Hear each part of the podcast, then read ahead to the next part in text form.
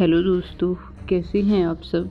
मैं दीपशिखा, एक बार फिर हाजिर हूँ आपके सामने एक और मज़ेदार और रोचक कहानी लेकर। तो आइए शुरू करते हैं। एक बार आगरा में भीषण गर्मी पड़ी, अधिकतर कुएँ सूख गए, झीलें और बड़ी नदियाँ भी सूखने लगी। अकबर और बीरबल दोनों दौरे पर गए। वे एक बड़े गहरे कुएँ के पास पहुँचे। अकबर ने उसमें झाँक कर देखा, वह सूखा हुआ था। उन्होंने अपनी अंगूठी उतारी और उसे कुएँ में फेंक दिया। फिर वे बीरबल की ओर मुड़े और बीरबल से पूछा, क्या तुम कुएँ में प्रवेश किए बिना अंगूठी को इसमें से निकाल सकते हो? अकबर बीरबल के सामने इस प्रकार की परिस्थितियाँ पैदा करके उसकी सूझबूझ की परीक्षा लिया करते थे। बीरबल ने जवाब दिया, निकल सकती है, किंतु कुछ समय लगेगा।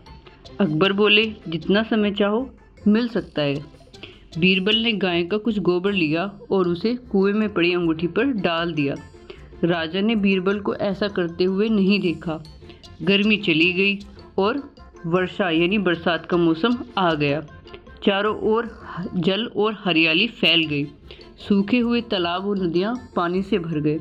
एक शाम बीरबल ने अकबर से घूमने चलने का प्रस्ताव रखा। वह बादशाह को उसी कुएँ के पास ले गया, जहाँ उन्होंने अंगूठी गिराई थी। यह पानी से ऊपर तक भरा था। गाय के गोबर का एक टुकड़ा पानी में तैर रहा था। बीरबल ने उसे अपने हाथ में लिया और उसे तोड़कर उसमें से अंगूठी निकालकर राजा को दे दी। अरे महाराज, मैंने कुएँ में प्रवेश किए बिना ही आपकी अंगूठी निकाल दी।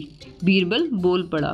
अकबर ने बीरबल की परीक्षा प्रशंसा की और वह अंगूठी बीरबल को उपहार स्वरूप दे दी।